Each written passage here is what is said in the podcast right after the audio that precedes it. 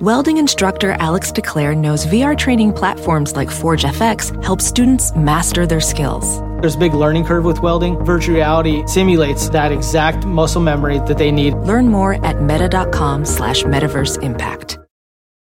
The legends are true. Overwhelming power! The sauce of destiny. Yes! The most legendary sauce has arrived as McDonald's transforms into the anime world of WcDonald's. The greatest flavors unite in all new savory chili McDonald's sauce to make your 10-piece Wick Nuggets, fries, and Sprite ultra powerful. Unlock manga comics with every meal and sit down for a new anime short every week only at WcDonald's. Ba-da-ba-ba-ba, go! And participate in McDonald's for a limited time while supplies last. Hey, this is Brett. This is a rebroadcast of episode number 681 The Epic Exploits of Kit Carson with historian Hampton Sides. Hope you enjoy it. We'll see you on Wednesday with a brand new episode.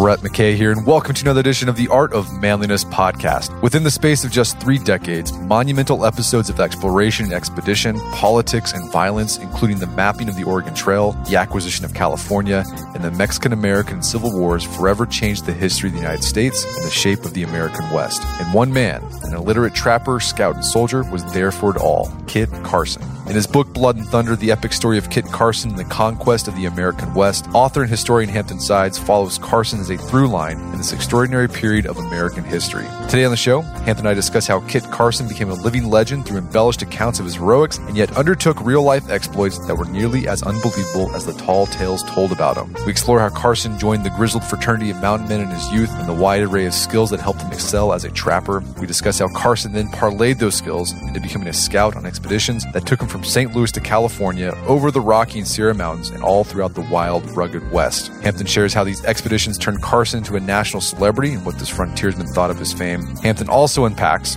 Carson's complex relationship with American Indians, and how he respected and adopted the ways of some tribes and yet fought viciously against others. And we end our conversation with why he decided to become an officer in the Union Army during the Civil War, his initially reluctant and then brutal campaigns against the Navajos, and his legacy today. After the show's over, check out our show notes at aom.is slash Carson. Hampton joins me now via clearcast.io.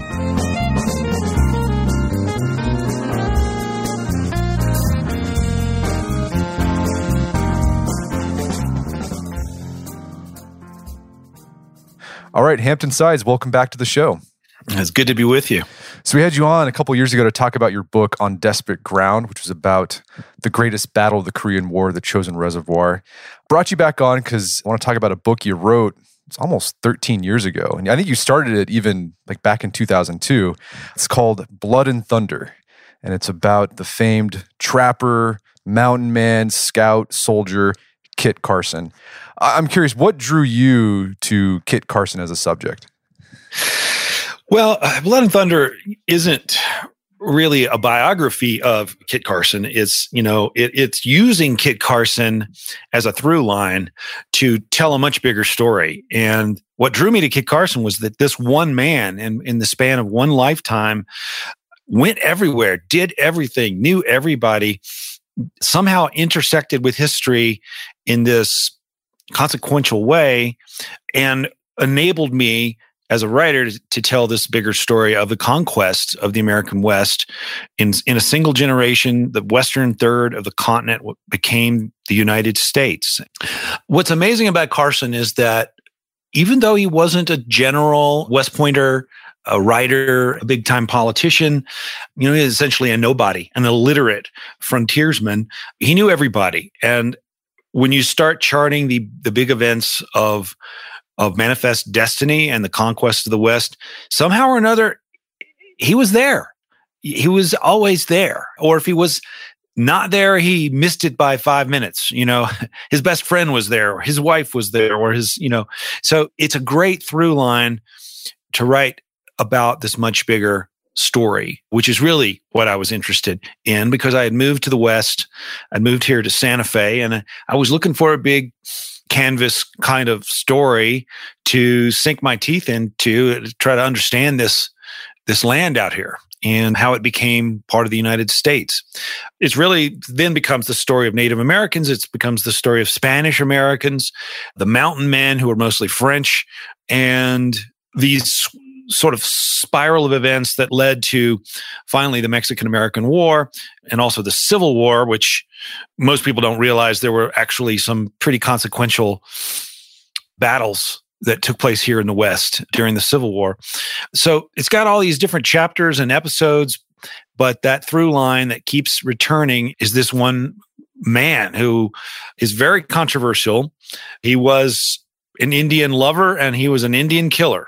He married into his first wife was Arapaho. His second wife was Cheyenne. He spoke six or seven different Indian languages, uh, but he also fought against different tribes and especially is famous for his conquering the Navajo and leading them on their notorious long walk. So I, I, was drawn to that part of Carson's life too. The fact that he was so controversial, so conflicted, had sort of this deep love and appreciation for Native American culture, but also fought against Native Americans in big ways that still have ramifications today.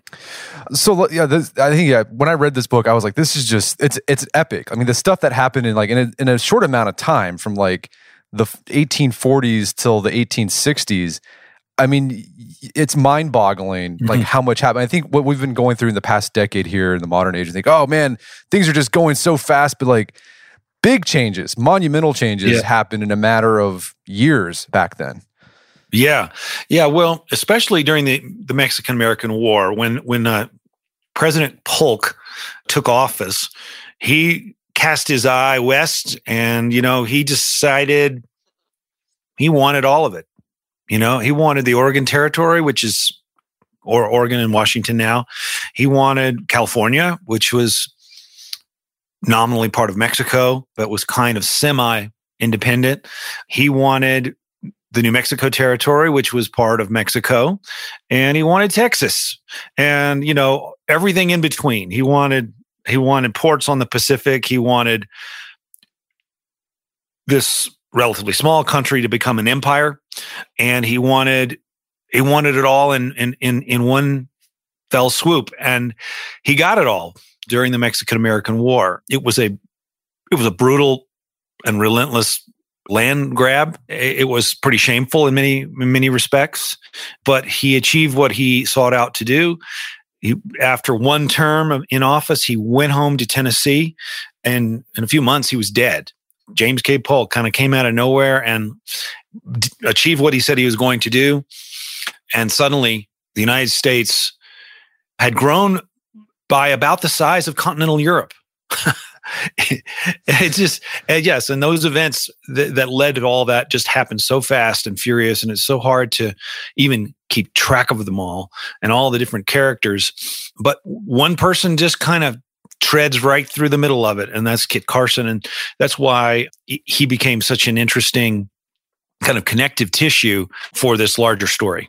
Well, let's look at the life of Kit Carson, and along the way, we can talk about some of these big events that he was involved with with in American history. So let's start off when he was born. What was America like when Kit Carson was born? Well, he was born in Kentucky, but moved very very soon thereafter to Kentucky. And, you know, there was there was this slow but steady march westward to find, you know, untouched land and he he was part of that movement his parents were he was distantly related to Daniel Boone and these were true frontiersmen they moved to Missouri but beyond Missouri, you know, it was wilderness. And the notion was that the, sort of the middle third of the country was going to be set aside for the Native American tribes, many of whom had been relocated, forcibly re- relocated during uh, the Trail of Tears and other and other forced relocation sagas like that. But then beyond the plains, there was this all this all whole other part of the continent that was not very well understood. It was part of it was in you know part of Mexico, part of it was um, just wilderness that had been not you know had not been mapped or explored very much. And then you finally get to the Pacific coast, and you get a different continental powers that are vying for and interested in controlling particularly the Pacific Northwest. The British are interested in it and have lots of little tentacles in uh, in that part of the world. The Russians are still trapping and exploring up around Alaska and and working their way down the coast. California was part of Mexico, and they, you know, and and by extension, part of the greater kind of Spanish Empire. So everyone had their eyes on this great prize of of kind of the virgin far west, and the United States was beginning to express its interest in in having all that. And so Carson's family moved from Kentucky to Missouri, which was that was the end of the line. I mean, you know, St. Louis was kind of the gateway to wilderness. And there was a, a trail that was formed from Independence Missouri to Santa Fe, uh, known as the Santa Fe Trail. And that was kind of the one little tentacle that, you know, where there was some trade and there, you know, there were, there was expeditions west. And Carson, as a young boy, his father died when he was eight and, uh, he, his stepfather, he butted heads with his stepfather and he wanted to get the hell out of his home environment. He became an apprentice to a saddle maker, but then he started, you know, hearing these stories about these mountain men, these people out west that came west on the Santa Fe Trail and went into the mountains and trapped beaver. There was a tremendous amount of money to be made doing that. It was an adventurous life. It was a dangerous life, but he wanted to be part of this fraternity of greasy, grizzled old mountain men. And he ran away uh, when he was about 16, uh, ran ran away to Santa Fe and really never looked back. He went up into the mountains up around Taos, and he slowly but surely worked his way into this fraternity of of men and became, in the end, one of the most famous mountain men of all. So that's how he got his start in the West, trapping beaver, which was an incredible, incredibly valuable asset because really because uh, for some reason, people back in London and Paris and New York had decided that a that a beaver hat was the finest hat you could you could have. It was a fashion statement. And so, you know, really these men became so proficient at trapping beaver that beaver became nearly extinct in many parts of the West. But along the way they learned how the rivers you know how the drainages flowed you know where which you know the big rivers the, the little rivers they learned essentially if not formally to map the west at least to get around so they sort of made a mental map of of the west. And these mountain men with all this knowledge of this territory that was otherwise unexplored then went on to become scouts and guides in various topographical expeditions into the West. And uh, so this was valu- valuable information that they had. And Carson was you know, proved to be the very best one of all of the mountain men to make that transition from trapping beaver to guiding formal expeditions into the West. One thing you talk about, and you you quote people who talked about the skills that Carson had. I mean, he was just any in any situation in the West and the wilds, like he could handle himself. And what were some of the skills that he was famous for that he had? It wasn't any one thing that Carson had that made him so competent at what he did. It was a kind of a, you know, a panoply of skills. He knew when to fight. He knew when to bluff. He knew when to negotiate. He was cool under pressure. He was really, you know, he was he was a, a great horseman. Although most of these guys didn't have horses; they had mules. They really trusted their mules, and the, these, you know, they always say, you know, the horse won the West. And it actually wasn't a horse; it was a mule that won the West. But uh, he Carson was, uh, you know, good with a knife. He was good in a fight. He was an expert marksman, a good hunter. He was a decent cook. He was a um, just somebody you wanted on your side when you're out in the wilds, and it's kind of extraordinary given how many scrapes he got into with different Native American tribes over the decades, that he he lived to uh, fairly ripe old age in those days and, and died of natural causes. He um, somehow knew where to be and had a sixth sense for you know when to fight and when to avoid a fight. Uh, he also had a, a really remarkable even though he was illiterate, a remarkable gift for language. He was fluent in Spanish. He was fairly fluent in French, and he knew multiple Native American languages and sign language. So he was great at communicating. And all the different expeditions remark about that, that, you know, he was the guy that came forward and, you know, figured out what was going on and communicated with the local tribes and, you know, was able to negotiate whatever it is they wanted or needed at the time. So those are some of his, those are some of his skills. Um, he certainly had a temper and if you if you riled him he would not back down. He was ferocious and he was relentless and he would pursue you. And and i guess that's his other famous skill is was pursuing people. He was an amazing tracker and would sometimes track uh, a fugitive or in in one famous case a uh, a woman who'd been kidnapped for days and days and days across the mountains and the plains and he could read you know read the signs on on, on the ground and was quite famous for for this skill which is really um, almost myst- mystical skill you know to look at the grass and try to determine how old a particular footprint is. You know i don't know how people do that but he was apparently phenomenal at that skill well, and it was during his time as a mountain man where his complex relationship with Native Americans began. This is when he married. He married two Native American women during this time. Yes, his his first wife, Singing Grass, was Arapaho, and a lot of people say that, those were his happiest years. Was when he lived with her tribe, her band of Arapaho Indians, and really lived more like an Indian than than a, than a white guy than an Anglo, and had two children with her. Unfortunately, she died in child in childbirth. He raised their children and along the way married a Cheyenne woman. That marriage did not did not work out very well, and it ended in what they call the Cheyenne divorce, where she basically kicked him out of her teepee. But you know, all this is just to say that he was somebody who respected and you know found a lot of power in Native American traditions and language and lived with great respect for certain Native American tribes. There were other tribes that he seemed to spend much of his life fighting against. And uh, maybe foremost among those were, were the Blackfeet and also the Comanches and sometimes the Kiowas. So he didn't really look at Native Americans in a monolithic way like Indians, you know, out there. He he was very specific in his allegiance to certain tribes and his often lifelong uh, antipathy to other tribes.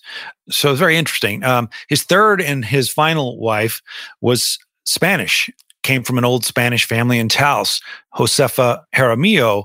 And so he then sort of just organically morphed again into kind of like a Spanish guy. He spoke Spanish. He converted to Catholicism. He raised his kids to speak Spanish as Catholics and uh, lived in Taos and viewed himself as allied, you know, aligned with Spanish New Mexico, which of course they've been there for hundreds of years. So it's interesting. This guy just keeps kind of like a Zelig figure. You know, he keeps kind of changing into whatever you know, and, and, he's like he's like a cat had nine lives. He, he, you know, he went from being a mountain man to, you know, being a rancher to being a scout and a hunter, and then he became uh, finally joined the regular army, the Union Army, and fought against the Confederates in several battles, and then then became uh, at the end of his life, he became a brigadier general. So he, he and, and, there's a couple of other incarnations I did, I just skipped over, like a an inter a, a cross continental courier. He rode to Washington to give messages, and he was, you know, he's a scout and he was a guide, and he was uh, so many other things. So he had this real talent for sort of rebooting himself as soon as uh, one f- lifestyle seemed to dry up or one set of opportunities evaporated. He he would just recreate himself anew. We're going to take a quick break for a word from our sponsors. Wedding season is coming up, and if you are preparing for the big day, I know wedding planning can be really intimidating, but finding the perfect suit shouldn't be. Indochino makes it easy to get a fully customizable suit right from your home.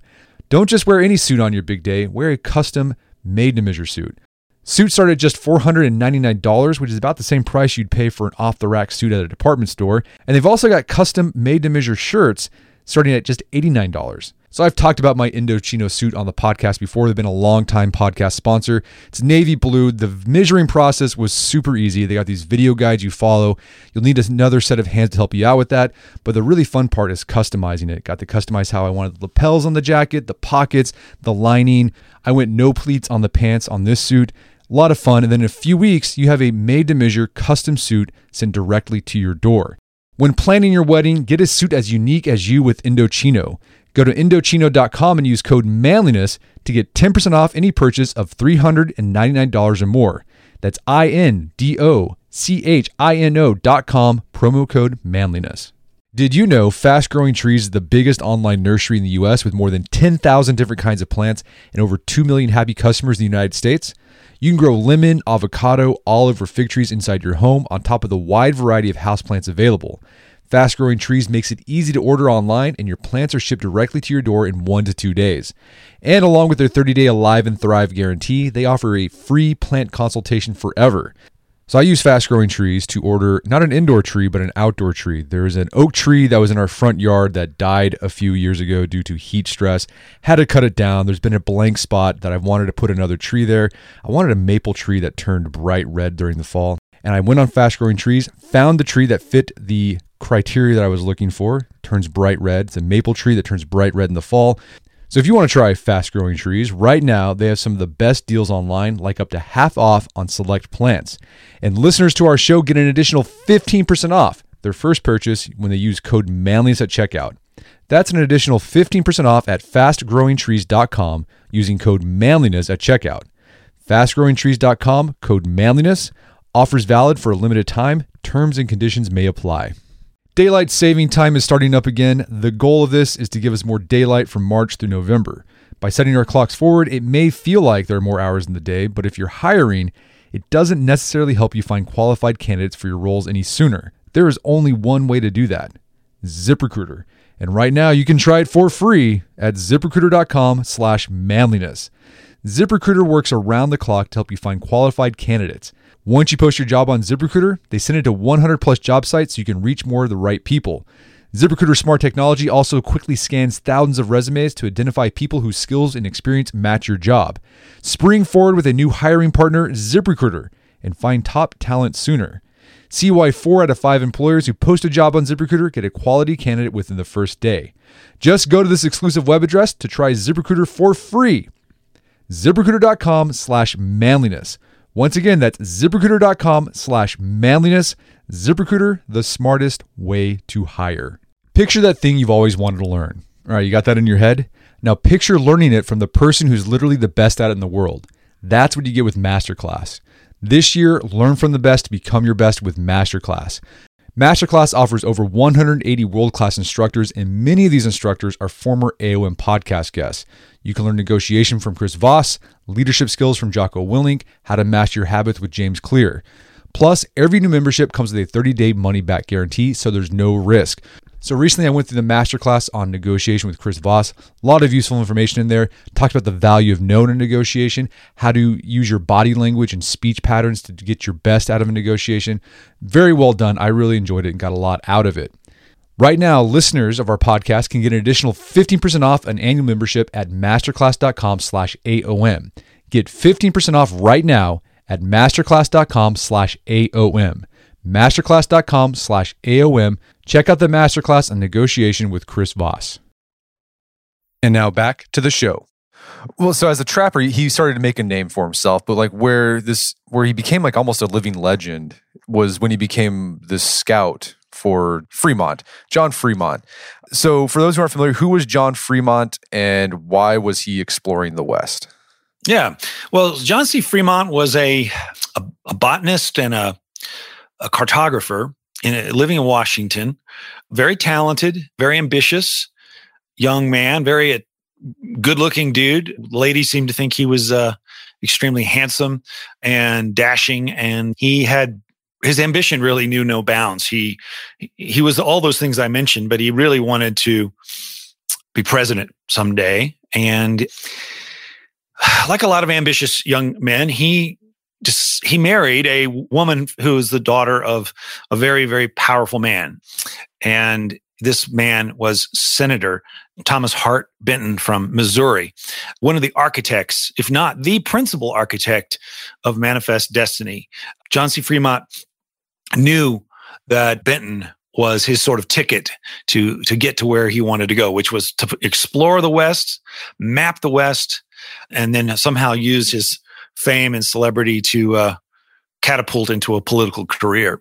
Well, it worked out pretty much the way he envisioned it. He married Benton's daughter, Jessie Fremont, who was herself just a remarkable woman who, you know, was educated pretty much the way you know, if the senator had had a son, this is the way he would have educated his son. She didn't go to finishing school or anything like that. She she got a, a rigorous education and was a just a very shrewd political creature her, herself. And they became uh, John C. Fremont and, and, Jessie became kind of like a Wa- Washington's original power couple. He would go on these expeditions and come back, and she would do most of the writing because it, she was a very talented writer and understood kind of um, the PR aspect of all this. It's like one thing to go and describe a bunch of plants and the topography and, and try to do it in a scientific fashion. But those reports that Fremont wrote were rather dull and rather dry. She would take these reports and turn them into great stories that became best-selling books and that ensured her husband's uh, fame and fortune.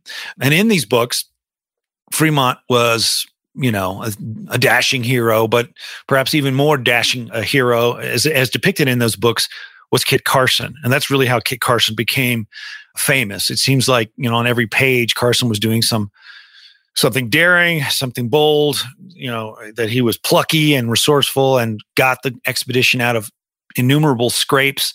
So Carson kind of owed his fame to John C. Fremont and and and Fremont's wife, Jessie.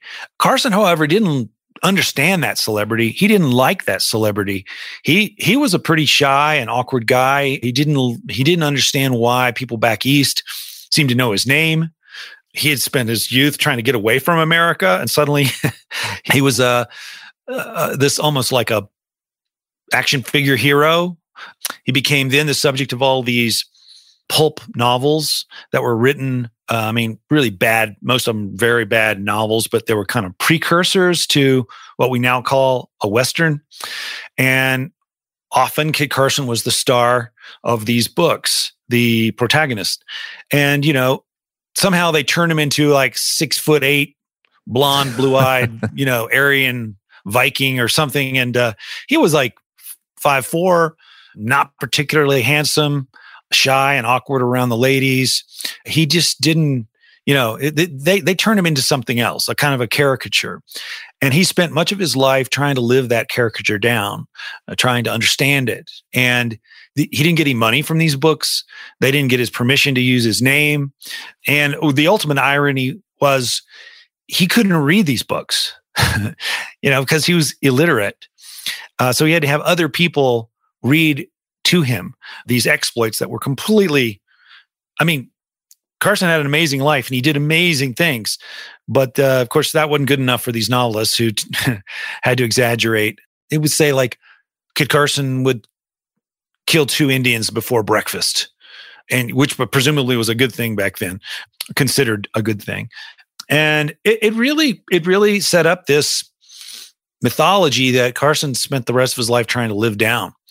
But all of it goes back to Fremont's expeditions, which Benton, Senator Benton, was instrumental in commissioning.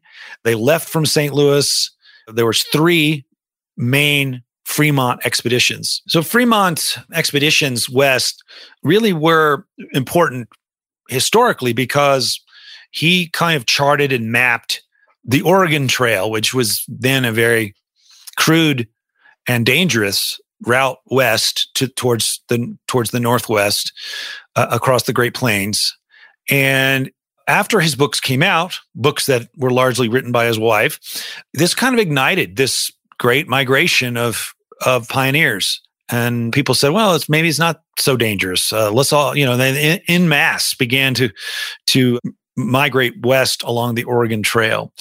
So this is an, an instance in which cartography and exploration led directly to settlement on a big scale all part of a kind of a master plan of of Benton and, and the others who wanted really wanted the United States to be a continental empire from shore to shore, from sea to shining sea, and uh, it, it basically worked. You know, the first the first act of occupation and settlement is you know, first exploration, and Fremont led those early expeditions, and Carson was his guide, and their friendship is also a very interesting dynamic in the book. Uh, is that you know the, these two guys were kind of codependent, the, Fremont and Carson, two people who seem to really need each other. You know, Carson, very self-reliant guy, but also very conscious of the fact that he was illiterate, that there was a whole world back east of educated people, powerful people that he was curious about. Fremont was quite educated and you know Carson seemed to defer to him in many ways. When Fremont asked him to go do something, some sometimes a very unsavory thing, Carson would do it. He was dutiful to a fault. And Fremont, meanwhile, he just he needed a guide. He needed someone who really knew the West. He needed someone who was really proficient in all those skills of of survival in a an extreme environment that Carson already had, having been a mountain man for for all those years.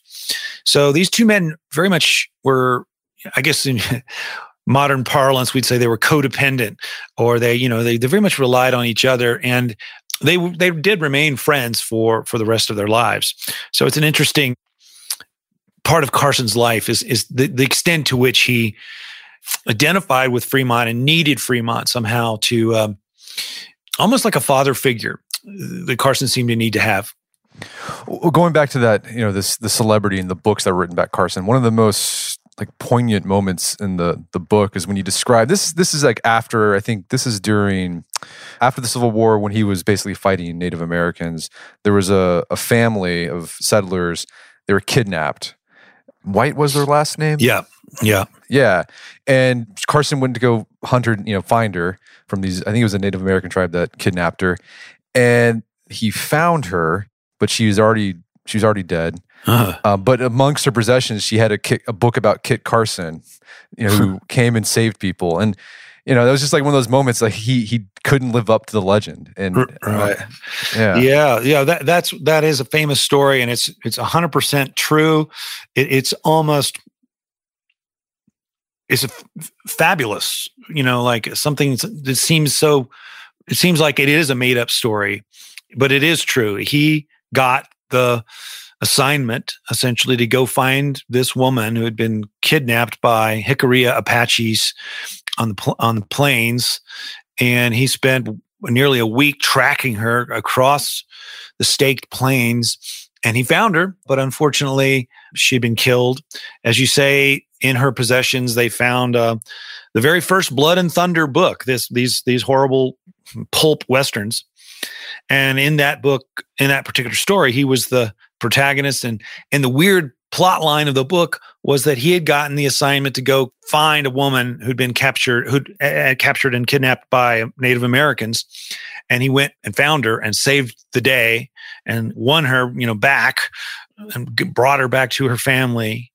That's that's in the novel. So, and you know, but he couldn't in real life live up to that legend, and you know, of course, he couldn't read the story either. Someone read it to him, and he's like, it just uh, it was like first time that he ever became aware of his own legend you know that he was some kind of mythological figure back east that these novels were and of course this was the first of many of these terrible novels it is an amazing story and uh, and the, Ann White was her name. You can't make this up. That her name was White. her she'd been coming down the Santa Fe Trail with her family. All the men in her group were killed, but she and her African American slave and her daughter, her baby daughter, were kidnapped. And so, yeah, it's a, it's an it's just one of you know this is the thing tracking down stories about Kit Carson is just you know it's a full-time job it took kept me busy for years and years because you know there are just so many of them and many of them are false uh, many of them were exaggerated but just as many of them are true uh, and you know it's like if something like that happened in my life i would say you know that was like probably the biggest thing that ever happened to me the most well, he had like dozens and dozens and dozens of those kinds of stories, all in one life. So it, it really is kind of an extraordinary thing to think about just all the episodes uh, and in, incarnations and just tall tales that actually proved to be true that happened to this one man. So we talked about so he's a scout Fremont. The the expeditions to California that eventually morphed into the Mexican American War. There was some crazy stuff in that chapter of like insurrections going on and just nutty stuff. The Mexican American War happened. Carson got roped into that. He started working with, I was Kearny was the general of the Army right. of the West. Mm-hmm. Started fighting in the Mexican American War. But then after the Mexican American War, Carson continued to be a soldier and he actually became an officer for the Union Army during the Civil War. You know, he, he was rather reluctant to to do that, and it was kind of complicated in the sense that you know he was originally from Missouri, and most of his brothers had sided with the Confederacy, and you know why he decided to become Union officer is kind of interesting, but he but he did and he and one of the many reasons he did is because there was an army coming from Texas to try to claim New Mexico and Colorado for the Confederacy. And uh, New, Spanish New Mexicans for generations and generations had had this fear and loathing of Texans. in some in some senses, they we still do. Tejanos, you got to watch out for the Tejanos. Yeah, right. The yeah. Tejanos, yeah, and uh, they're you know, so he was able to recruit very quickly a pretty large army of Spanish New Mexicans that he commanded and fought uh, against those Texans when they came up the Rio Grande at a place called Valverde. A, a really important battle and one that I think most Americans don't even know happened at all. And, you know, after the, the Texans were sent back to Texas where they belong. You know, Carson he was still in the Union Army, and he he basically wanted to go back to Taos and be with his wife and family. But a general by the name of Carleton came along and said, No, well, we're on a war footing now. Why don't we now go after some of these tribes that keep attacking the settlements along the Rio Grande? The wandering tribes, the raiding tribes, and foremost among those at that time were the Navajo, the Dene.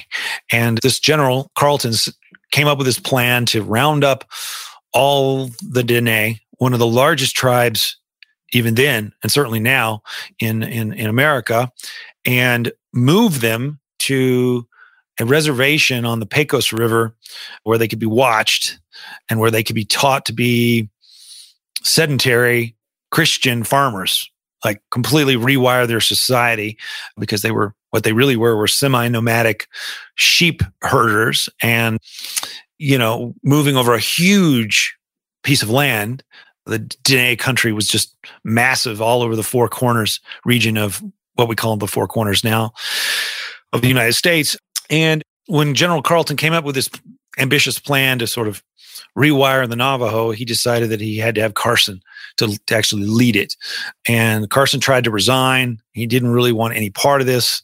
He said he had he had joined the Union Army to fight Texans, not Native Americans. But uh, in the end, he signed on and he thus began really the chapter of his life, the episode of his life for which he is now widely reviled and you know hated by Native Americans and and hated for just the ferocity of this scorched earth campaign that he led into Navajo country to break their spirit, break their back, you know, break the back of their nation and to march them to this kind of like a prison camp on the Pecos River. That, this is probably what he's most famous for now. And this long life of many twists and turns comes down to uh, one of the last chapters of his life, the Navajo campaigns.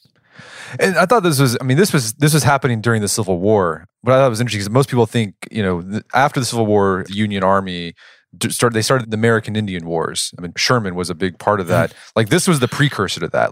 Yeah. Well, Carson found that it was almost impossible to fight the Navajo. You know that they they didn't fight pitched battles. You know they would raid and retreat, raid and retreat, and Navajo country is so wrinkled and full of canyons and you know they would just disappear they would vanish into this massive wilderness and uh, so the only way carson could fight them was to starve them to death was to kind of even before sherman led his scorched earth campaign across the american south carson was doing this and perfecting it burning every cornfield destroying every orchard slaughtering every sheep, every cow, every horse that they came across, poisoning water sources, destroying salt sources, literally starving the Navajo slowly but surely to death. And, uh, you know, this is one of the reasons why the Navajo, you know, they never forgot and they never forgave. It's like it happened yesterday because it really had a, a psychic effect because not only were they being attacked, but it was their, their very land, their sacred land was being attacked. And Carson proved to be very good at this. He didn't want to do it. He tried to resign several times. But once he signed on, you know, he was brutal. And and it worked because of in tens and 20s and then finally by the hundreds and thousands the Navajo surrendered and they went on their long walk. This experiment on the Pecos River did not go well. They hated it. They were miserable. They refused to plant their crops. They didn't want to become Christian farmers. they wanted to go back to their ter- their you know their beloved land. And after the Civil War, actually Sherman, who you mentioned, does come out to negotiate some treaties and decides that this experiment was a abject failure and the Navajo after much discussion, they decided to return them back to their homeland, which is one of the very rare instances in our history where you know no one no one apologized, but they admitted the failure of relocating a people forcibly, and they actually return them to their ancestral lands, which is instead of Oklahoma or some other place, hundreds of miles, thousands of miles from where they actually are from. So the Navajo were returned in this uh, uh, another long walk, but a, a, joyous one, back to the Dene country where they they are now the largest the largest uh, reservation in the in the country, and one of the largest Native American tribes in, in the in the country. So, but you know, Carson, like I've said several times, he was illiterate. We don't really know what he th- thought and felt about all of this.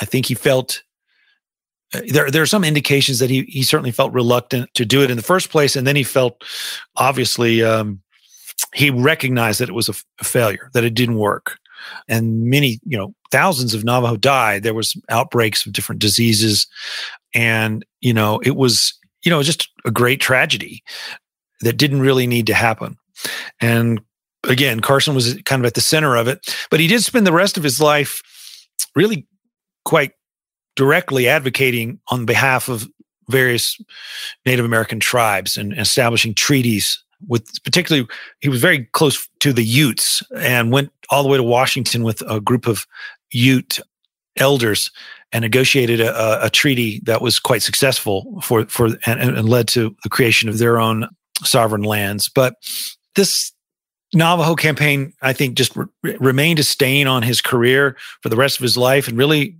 is the thing that he's most famous for all these many years later. Yeah, I mean, I thought was, you said how Carson, like he, ever since he was a trapper, like like the way he looked at Native Americans, he looked at he viewed Native Americans as Native Americans viewed Native Americans, right? Like instead of a white person, a European at the time, like think of Native Americans as a monolith and they're all the same. Hmm. Carson understood, no, like they like they they all think they're the best people. Like they are like the Comanches hmm. are the people, or the Utes are the people, and every other tribe. And Carson kind of had that worldview as well. Right. He did. He did. And to his credit, I mean, I, I think that he is a, you know, in a completely different class of figures in the American West. I mean, this was no Sheridan. He, this, this was no Chivington, famous for his massacres. This was no Custer. This was a guy who really actually understood a lot about Native American life and saw that most of these clashes that were happening out in the West were, were happening because white settlers, white miners, you know, Mormons and missionaries uh, were changing the West and encroaching on Native American territory.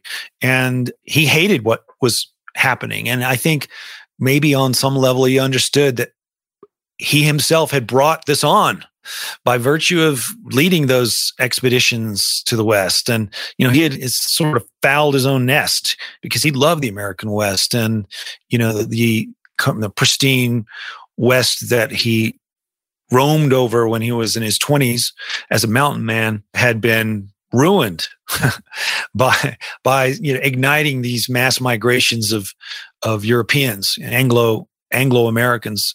So you know, in his later years, as he's negotiating treaties and giving testimony to Congress, you see a very different Carson. He's he's quite contrite. Uh, uh, he hates what has happened to the West, and he hates you know, I mean, there's just a lot, you know, a lot of, of course, don't forget the gold rush, which he actually is thought to have played a bit, bit of a role in himself. He, uh, he may have, he was trans, transmitting some messages to Washington and, and in one of the saddlebags, it's thought that the very first mention of gold being found in California was in one of those saddlebags. So, I mean, even even the gold rush he may have helped ignite.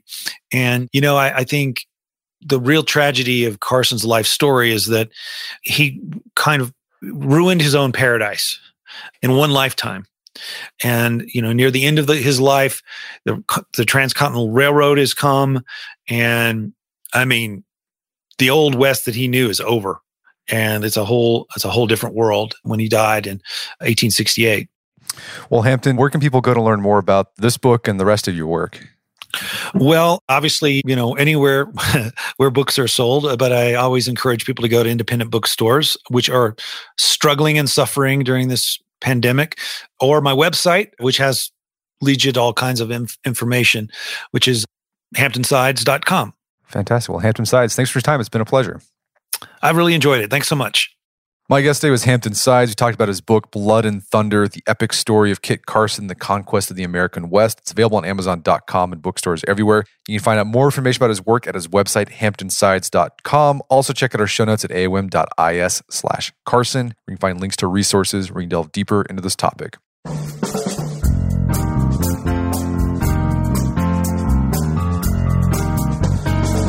Well, that wraps up another edition of the AOM podcast. Check out our website at artofmanliness.com where you find our podcast archives as well as thousands of articles written over the years about pretty much anything you could think of. And if you'd like to enjoy ad-free episodes of the AOM podcast, you can do so on Stitcher Premium. Head over to stitcherpremium.com, sign up, use code manliness at checkout for a free month trial. Once you're signed up, download the Stitcher app on Android or iOS, and you can start enjoying ad-free episodes of the AOM podcast. And if you haven't done so already, I'd appreciate if you take one minute to give us a review on Apple Podcast or Stitcher. It helps out a lot. And if you've done that already, thank you. Please consider sharing the show with a friend or family member you'd think would get something out of it. As always, thank you for the continued support. Until next time, it's Brett McKay reminding you not only listen to the AOM podcast, but put what you've heard into action.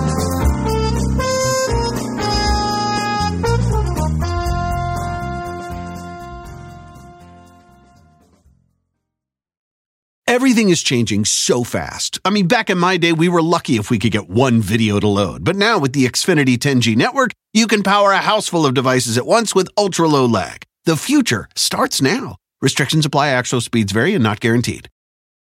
The legends are true. Overwhelming power! The sauce of destiny. Yes! The most legendary sauce has arrived as McDonald's transforms into the anime world of WcDonald's. The greatest flavors unite in all new savory chili McDonald's sauce to make your 10-piece Wick Nuggets, fries, and Sprite ultra powerful. Unlock manga comics with every meal and sit down for a new anime short every week only at WcDonald's. Ba-da-ba-ba-ba, go! At participating McDonald's for a limited time while supplies last.